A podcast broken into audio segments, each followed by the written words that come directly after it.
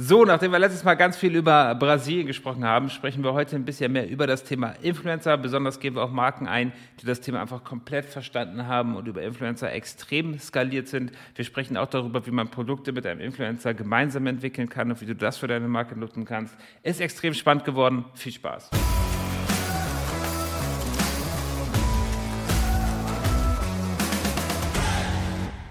Ja, bei mir ist immer noch mein Namensvetter Florian. Hi Florian, schön, dass du immer noch dabei bist. Wir wollen noch eine spannende zweite Folge aufnehmen und wir sprechen jetzt nicht nur darüber, ähm, über ein paar Success Stories von ein paar großen Unternehmen, die sehr, sehr gut in Brasilien angekommen sind, sondern wir wollen auch einmal darüber sprechen, wie man auch mit Influencern an sich gemeinsam Produkte entwickeln kann. Auch das finde ich einen sehr spannenden Ansatz, der viel, viel zu selten genutzt wird, auch in Europa. Also Lass uns halt direkt reingehen, Herr Florian. Ich habe dir ja schon erzählt, dass ich äh, ein großer Fan bin von, von dem, was About You macht.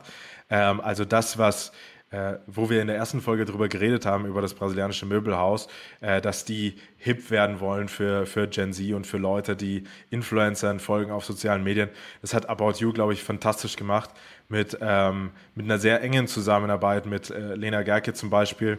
Und ich glaube, sie hatten auch ein paar, paar Fußballer, mit denen sie kleinere Kollektionen gemacht haben. Und ähm, das stärkt die, die Brand natürlich enorm. Und jetzt letztens, ich glaube, vor einer Woche oder so, haben sie ja dieses Riesending mit äh, Kendall Jenner ausgepackt. Ähm, das ist, also, das habe ich von einer, von einer deutschen Brand überhaupt noch nicht gesehen, dass sie mit so einem Superstar-Influencer zusammengearbeitet haben und äh, eine Kollektion gelauncht haben. Sie, was sie auch gemacht haben, war ja diese, diese künstliche Verknappung. Also ich glaube, jedes Teil von Kendall Jenner hatte ja da irgendwie so äh, Nummer 1 bis 5000 oder sowas drin. Das äh, kennst du ja wahrscheinlich auch schon von Supreme oder von, von Peso, von, von Justin und so weiter. Und ja, also äh, bei, bei About You, das fand ich, äh, dass sie das hervorragend gemacht haben. Und grundsätzlich siehst du ja zurzeit sehr stark, dass Influencer-Produkte ähm, sehr, sehr gut performen. Ich habe letztens so ein Bild gesehen auf LinkedIn da hat äh, jemand ein Kaufland-Prospekt äh, gepostet und irgendwie auf einer Seite war, ich glaube, das Eis von den Geissens, von Pietro Lombardi und von noch irgendwem. Also total, total crazy. Ähm, muss man ein bisschen aufpassen, glaube ich, als Influencer, dass man sich dann auch nicht verbrennt. Das muss schon sehr stark zu der Marke passen. Bei Pietro, glaube ich, passt das sehr gut. Ähm, aber man, man sollte dann schon darauf achten, ähm, was für ein Produkt man macht. Und ähm, ja, wie viele dann letzten Endes auch. Okay, also das wie viele ist, glaube ich, wirklich ein guter Punkt, aber es ist schon krass, wir leben aktuell wirklich so in der Zeit des Influencer-Marketings, oder? Also wenn du mich fragst, ich bin, ich bin extrem bullish auf Influencer-Marketing und natürlich vor allem auf meine brasilianischen Influencer. Ich muss auch dazu sagen, dass wir übrigens auch in, in Mexiko und Argentinien vertreten sind, aber Brasilien ist der spannendste Markt für mich. Und ähm, ja, wir, wir machen da auch selber jetzt sehr viel, ähm, sind da tatsächlich eine der ersten in Brasilien, wie gesagt, weil Brasilien ein bisschen dran ist im Vergleich zu den USA und zu Europa. Aber ähm, also diese, diese Influencer-Brands ist es ja an sich, poppt das nur gerade extrem stark auf, aber an sich war das ja schon vor ein paar Jahren ähm, so, als Kylie Jenner ihre, ihre Beauty-Brand äh, für ein paar Milliarden, glaube ich, ähm, verkauft hat. Also da hat man schon gesehen, was so ein Super-Influencer wie Kylie Jenner drauf hat. Und jetzt gerade machen wir ein Kochbuch mit, mit einem Influencer, und äh, wollen da so ein bisschen testen. Also die macht äh, für, für TikTok ist Kochen genial.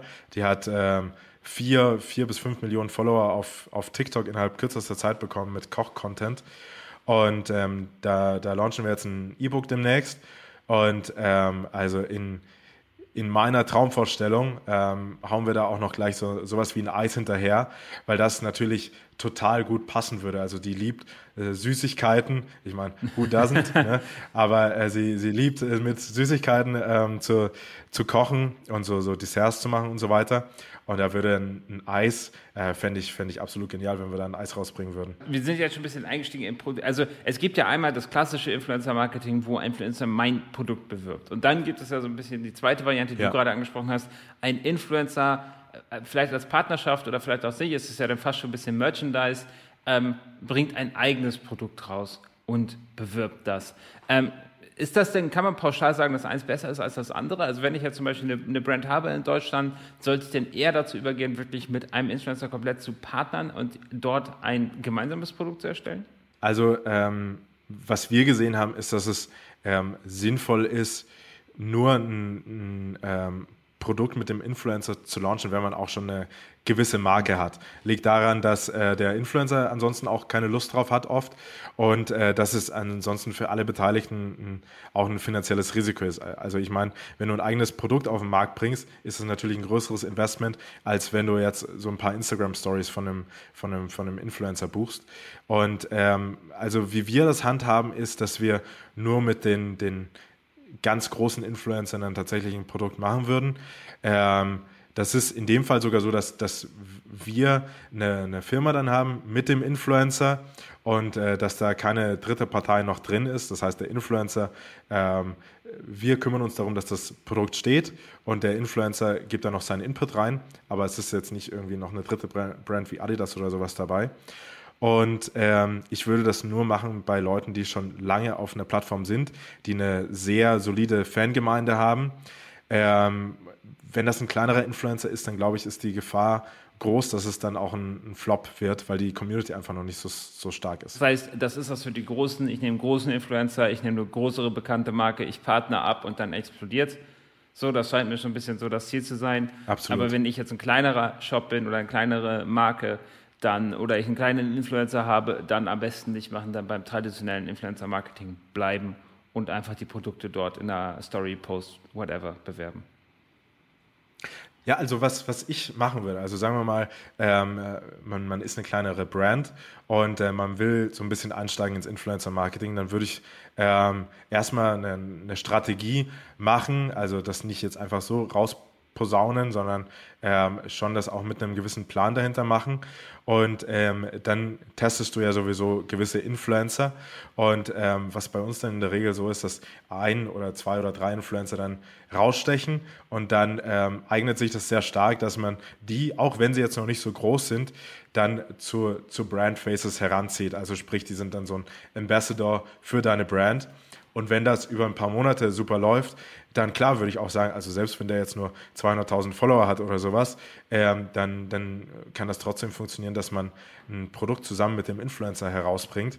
Aber also was mir wichtig ist, ist, dass man sich auch sicher ist, dass der Influencer dann so viel Strahlkraft hat, dass er das Produkt am Endeffekt auch verkaufen ja. kann, weil der Influencer als Name ist natürlich ähm, so der wichtigste, das wichtigste Marketing-Thema an dem ganzen Produkt am Ende. Okay, äh, wir sind ja jetzt schon ein bisschen auf About You angegangen als Marke, wo du sagst, die haben es richtig, richtig gut gemacht. Was siehst du denn hier die Erfolgsfaktoren? Ich meine, die sind selber eine große Marke, die sind mit anderen extrem großen Influencern zusammengegangen, haben eigene Produkte rausgebracht, haben Verknappung genutzt, auf eine sehr clevere, aber auch nachvollziehbare Weise.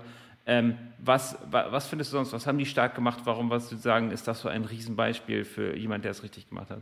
Also was mir bei About You total gut gefällt, ist, dass es extrem ähm, authentisch rüberkommt. Also es wirkt jetzt nicht so, als ähm, hätte Lena Gerke dafür äh, des, des Geldes wegen die Produkte ähm, designt, sondern weil sie total Bock hat auf die Marke About You. Und ähm, ich denke, dass das grundsätzlich im Influencer-Marketing sehr wichtig ist, dass man nicht nur auf die Zahlen schaut, sondern vor allem auch auf den auf den Influencer Brand Fit neben dem Influencer Audience Fit, ähm, was auch total wichtig ist, weil manchmal hat der Influencer total viel Lust auf die, ähm, auf die Marke, aber die die Marke weiß dann nicht, wie die Audience auf so ein Produkt reagieren würde. Und dann kann es auch in die Hose gehen. Und ähm, all das passt sehr, sehr gut zusammen. Also äh, About You hat sowieso eine sehr schöne Ästhetik, äh, wie ich finde. Und ähm, so, so gefühlt haben die ähm, in meiner Wahrnehmung zumindest Zalando, also den Hype-Online-Shop ähm, für, für die, die jungen Kids ab, abgelöst. Also ich weiß noch früher, jeder kennt sie wahrscheinlich, diese TV-Kampagne mit, ähm, mit Schrei vor Glück ja. oder wie, ja, wie das damals Glück, hieß. Ja. Und, ähm, Legendär.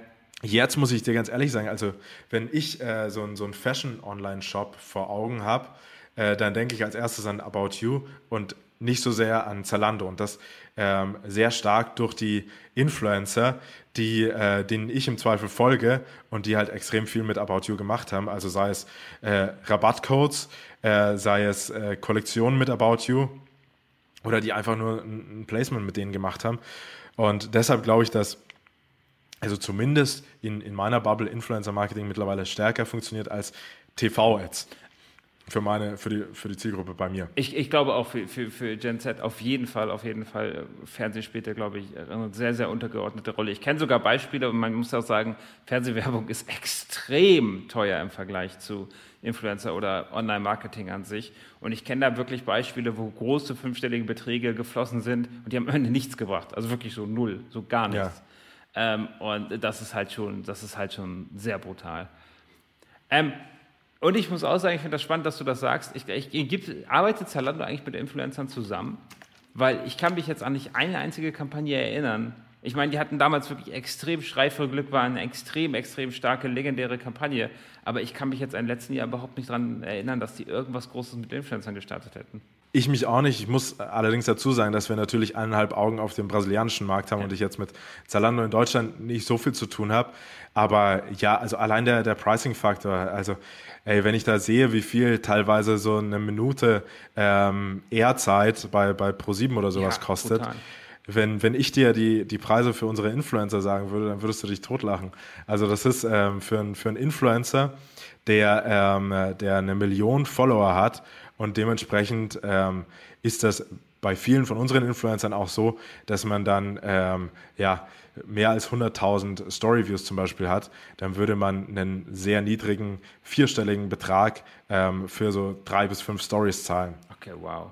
Also gar nicht vergleichbar mit, ähm, mit Fernsehwerbung. Plus, also ähm, bei mir ist es ja so, ähm, der, der Key, ähm, der Key USP von Influencern ich finde nicht, dass das die, die Reichweite ist, sondern viel, viel stärker ist der Trust, das Vertrauen, was die Leute in Influencer haben. Ähm, also schau mal, die, sagen wir mal, Nike sagt von sich selbst, dass sie die besten Produkte haben ähm, in ihren Fernsehwerbungen oder sowas. Dann catcht mich das nicht so sehr, wie wenn ich sehe, dass Cristiano Ronaldo seit gefühlt 20 Jahren nur mit Nike-Schuhen 30, 40 Tore schießt. Ja. Und ähnlich ist es ja auch bei, bei Influencern. Also äh, wenn wir nochmal das, das Möbelhaus aus der ersten ähm, Episode nehmen, dann ist es was anderes, wenn die ähm, auf, einem, auf einem Billboard oder in einer Facebook-Ad sagen, schaut mal hier, der, der Stuhl, den wir jetzt hier neu rausbringen, ist der coolste auf dem Markt mal so ganz platt gesagt, ich bin kein Werbetexter, das ist eine furchtbare Ad. Aber schau mal, wenn, wenn das irgendwie so eine Influencerin sagt, die, die eine Million Follower hat und sagt, ey, den habe ich mir jetzt bestellt, weil ich finde den cool, dann ähm, denken sich die Leute, die da folgen, hey, die hat sowieso einen coolen Style. Ähm, ich finde sehr, sehr viel, sehr gut, was sie macht. Dann schaue ich doch mal auf den Online-Shop und dann hole ich mir den auch im Zweifel. Ja, es ist, es ist schon, es ist, es löst ja ein bisschen, ich sag mal so, es ist ja ein kleiner Hack, den man da eigentlich einsetzt, weil eine Empfehlung eigentlich immer besser funktioniert. Also wenn ich dir jetzt sage, wir machen das beste E-Mail-Marketing in Deutschland, dann sagst du, ja schön, zeig mir das oder keine Ahnung was. Aber wenn dir jetzt jemand anders sagt, hey, der Florian, der macht das beste E-Mail-Marketing in Deutschland, dann bist du auf einmal wirklich, dann, dann, überlegst du, dann redest du zumindest schon mal mit mir. Und das ist ja eigentlich so ein kleiner Hack, wenn ich denjenigen bezahlt habe, wenn du weißt, was ich meine.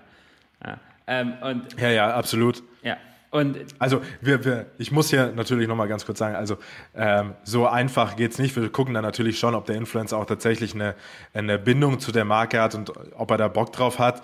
Ähm, das ist klar, aber ja, ich verstehe, was du meinst. Also ähm, er, er wird dafür bezahlt, dass er zumindest mal in Kontakt kommt mit der Marke, weil ansonsten wären die vielleicht gar nicht in Kontakt gekommen mit dem Möbelhaus und hätten gar nicht gewusst, dass die so coole Stühle haben. Richtig. Also das muss man ja vielleicht auch mal dazu sagen, weil es, man kann da ja auch sehr unethisch werden mit Influencer-Marketing. Da gibt es ja auch so ein paar Horror-Stories, äh, die so kursieren. Aber ein guter, solider Influencer, der empfiehlt nichts, was er nicht selber auch guten Gewissens empfehlen würde, was er nicht vorher geprüft hat, was er nicht vorher, was er vielleicht selber nutzt. Also ich glaube, das ist klar. Und dann ist, die, dann ist der monetäre Anreiz mehr für die Reichweite und mehr als genereller Ansatz ins Gespräch zu kommen als alles andere. Und ich denke, das ist so auch fair. Absolut. Aber es ist halt ein kleiner Hack so für, für ein kleiner Marketing-Hack, dass man so eine Empfehlung generieren kann und eine Empfehlung einfach viel, viel, viel mehr Vertrauen mitbringt, als wenn ich mir von mir selber sage, ich bin der Beste. Ja, und deshalb, also wir, wir achten da auch sehr drauf auf die Marken, ähm, die da ähm, irgendwas machen wollen mit unseren Influencern, weil es natürlich dem Influencer, der, der Marke des Influencers, sehr stark schaden kann. Richtig. Also an, an, in Sachen Brand Value, aber auch tatsächlich so, also in, in Brasilien ist die Gesetzgebung, was Influencer angeht, manchmal ein bisschen komisch. Da haben ähm, Zuschauer schon Influencer verklagt, wenn das Produkt nicht gut funktioniert hat. Ähm, insofern müssen wir da sehr vorsichtig sein, mit wen wir, wen wir damit ins Boot holen. Ähm, aber ja, also die, die, die, die grundsätzliche Opportunity für Influencer-Marketing, die ist gigantisch. Und ich finde, es ist der, ähm, der smarteste Weg zurzeit, Produkte an den Markt zu bringen. Ich muss auch sagen, dass wir den, den Firmen dann trotzdem immer noch empfehlen, ähm, zum Beispiel mit dem Bild des Influencers oder ein Video mit dem Influencer, ähm, dann auch noch Paid Ads drauf zu schalten, ja. weil dann hast du ja trotzdem das, was der Influencer gesagt hat. Ähm, also der, der Mix macht es dann, macht's dann trotzdem nur Influencer-Marketing. Wäre vielleicht auch ein bisschen schwierig. Aber also ähm, ich würde das auf jeden Fall überlegen, in den Marketing-Mix aufzunehmen. Ja, total, total, total, total. Also ich glaube, da misst man auch richtig aus, wenn man das nicht macht. Gut, äh, zum Abschluss, ja gesagt, das sind ein paar Success Stories. Hast du noch so ein paar andere Marken, wo du sagst, die haben es richtig geil gemacht und was haben die besonders cool gemacht?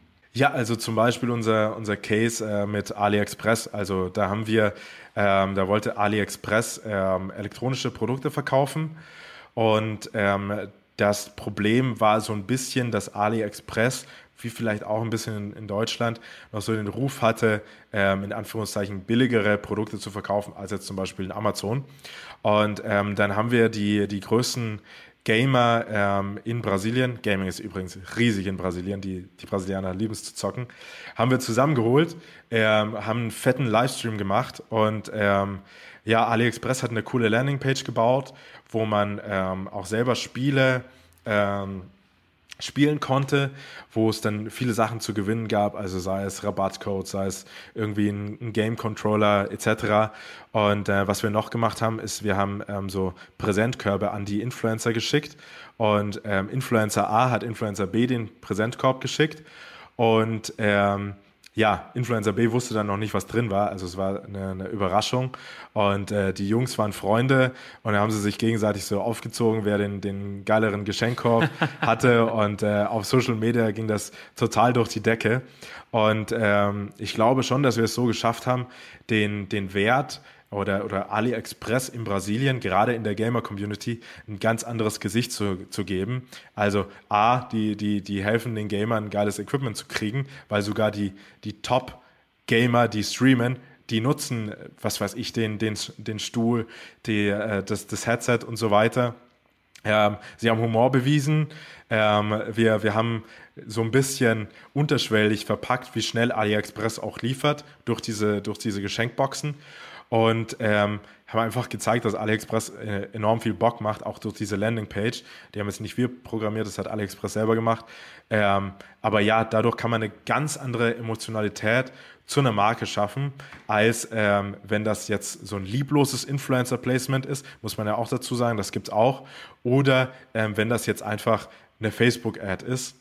Ich will jetzt nicht schlecht machen, ich finde, man sollte die zusätzlich noch nehmen, aber die Emotionalität und das Vertrauen, das funktioniert halt extrem gut über die Influencer und das haben wir auch da gesehen. Also wir hatten da ähm, Zehntausende von, von Zuschauern in diesen Streams gleichzeitig und ähm, ja, die, die, die KPIs, die wurden schon nach fünf Minuten geknackt auf, auf äh, AliExpress, weil die wirklich die Webseite eingerannt haben. Das war total crazy da sieht man auch wieder, dass Kreativität bei Influencer-Kampagnen auch echt wichtig ist. Ne? Also das, was du gesagt hast, der Geschenkkörper, sich gegenseitig zuzuschicken und so weiter, das ist, das ist was ganz anderes als das, was man vielleicht vor, vor ein paar Jahren gemacht hat. Und es geht viel mehr als um eine plumpe Story, wo jemand irgendein Produkt in die Kamera zeigt. Absolut. Und äh, ey, wir haben auch ewig viel Vorbereitung gehabt. Wir haben da ähm, acht Wochen davor haben wir schon angefangen, alles zu planen. Da musstest du die Influencer ins Boot holen. Das sind natürlich auch Menschen, da kann auch mal was, was schief gehen. Ähm, aber zum Glück lief alles super. Und ähm, ja, also auch ein, ein wichtiger Takeaway ist, dass man, wenn man das ernsthaft angehen möchte, dass man sich da äh, auch Kapazitäten freiräumen sollte für Influencer-Marketing. Also so wie das vor ein paar Jahren war, dass man einfach Influencern irgendwelche Produkte schickt und dann hofft, dass sie die in die Kamera zeigen. Ja. Ähm, das funktioniert heutzutage, glaube ich, nicht mehr so, so gut. Einfach weil nicht diese, diese, diese Holistic Message drin ist, wie wir sie zum Beispiel bei, bei AliExpress hatten ähm, und das alles nicht so koordiniert wirkt. Ja, total, total. Ich glaube auch, die Zeiten, die Zeiten sind vorbei. Okay, Florian, äh, Gibt es da noch irgendwas zu, zu sagen? Haben wir irgendwas vergessen? Gibt es noch eine Marke, die du gerne erwähnen wirst? Gibt es noch eine andere Influencer-Kampagne, wo du sagst, hey, die war noch übel, da müssen wir drüber reden? Ja, also was wir, ähm, was wir in letzter Zeit extrem viel gemacht haben, ist ähm, mit ähm, Music Artists und, äh, und Major Label zusammenzuarbeiten, also vor allem bei TikTok. Ähm, wir haben super viel gemacht mit Sony Music Brazil und Universal Music Brazil. Ähm, zum Beispiel auf TikTok und auch bei, bei Thriller hat auch gut, äh, gut geklappt. Da haben wir, ähm, haben wir da geplant und ähm, Musik funktioniert extrem gut bei, bei TikTok und wir haben da einige ähm, brasilianische Songs auch in die Charts gebracht. Ähm, auch durch dieses native Advertising. Also ähm, du hast da einen Song, die TikToker tanzen dazu und äh, wenn der Song gut ist, äh, dann, dann hast du auch die Connection zum Influencer und dann sind Leute deutlich mehr mal gewillt, äh, den auch bei Spotify oder, oder anderen Plattformen ähm, zu hören. Insofern, also auch Musikstreaming funktioniert in Brasilien mit TikTok extrem gut. Okay, wow. Also ein, ein krasses Feld, ein krasses Feld. Und wir haben in der ersten Episode ja schon darüber gesprochen, wie du, lieber Hörer, deine Marke nach Brasilien bringen kannst, ähm, aber auch Influencer-Marketing in Europa, echt ein, ein, ein spannendes Feld. Und es ist dieser Mix, Mix aus allem, so wie du selber sagst, du kannst diesen Inhalt dann auch wieder nehmen für PPC, solltest du auch mittlerweile unbedingt tun. Das befruchtet sich alles wunderbar. Und wenn du dann noch ein gutes Backend im Store hast, um deine Kunden zu Fans zu machen, das ist, das ist eine Bombe, diese Kombination. Ja, und du kannst es super für Content Marketing nutzen. Also sorry, wenn ich da noch einmal ja, reingrätsch. Ähm, wir mit der Influencerin, mit der wir ähm, das Kochbuch machen, haben wir auch eine Serie zusammen mit Les Nestle gemacht. Ähm, also das ist so ein bisschen in Deutschland wäre das Äquivalent so, so an The Taste angelehnt. Also sprich, ähm, es gibt so ein paar Kandidaten, die irgendwas kochen und ähm, die Influencerin ist da in der Jury und das Ganze ist äh, natürlich fully branded bei, bei Nestle und ähm, ja, das ist ein, super spannend, die Show. Und ist natürlich geil für die Firma. Also die können das auf der Webseite ausspielen. Du kannst es bei, bei TikTok hochladen, kannst es bei Instagram bespielen und äh, kriegst du eine, eine, große Exposure, was die Viewership angeht. Ähm, und ähm, ja, bist extrem unterhalten und alles wird in Verbindung gebracht mit Nestle. Also es, es, ist schon fantastisch, wie, wie kreativ man dort sein kann und was man dort machen kann. Das ist schon echt fantastisch. Absolut. Florian, das war doch ein gutes, das war doch ein sehr, sehr gutes Schlusswort. War mega, dass du dabei warst. Zwei absolut Hammer-Episoden. Lieber Hörer, wenn du das auch so findest, dann schreib bitte eine Rezension bei iTunes, dass du dem Florian auch mal ein bisschen Feedback geben kannst. War sein erster Podcast. Äh, absolut fantastisch. Florian, danke nochmal an dieser Stelle. Und dir, lieben Hörer, eine erfolgreiche Woche. Bis dahin.